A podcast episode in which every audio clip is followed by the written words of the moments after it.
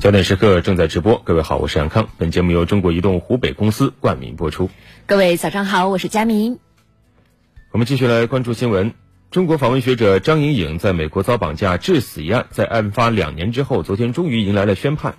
在8天的庭审当中，共有35名证人被传唤作证。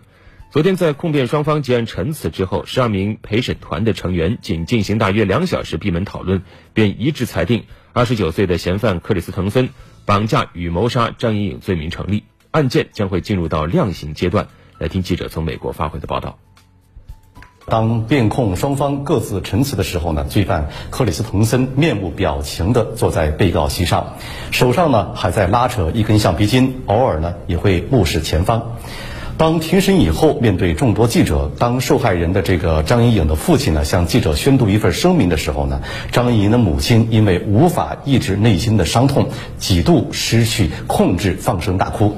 那么接下来呢，由7名男性和5名女性组成的陪审团将决定是否判处克里斯滕森终身监禁或者是死刑。这将在7月8号审判的量刑阶段开始时来决定。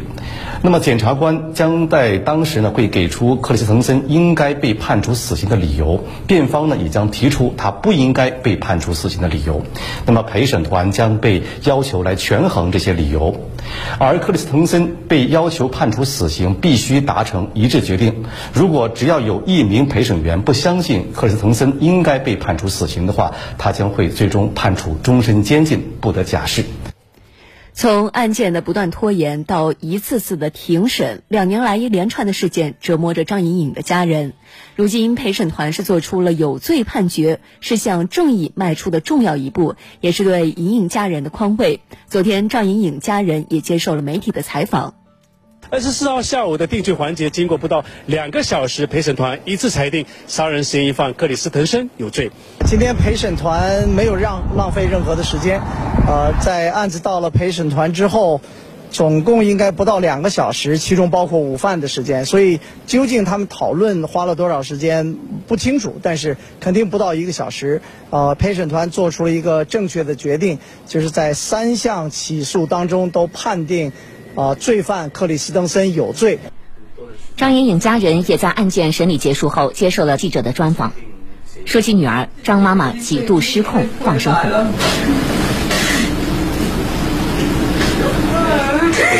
的亲生妈妈们，爱着我的女儿，我的女儿怎么能化成这么大的事给我们？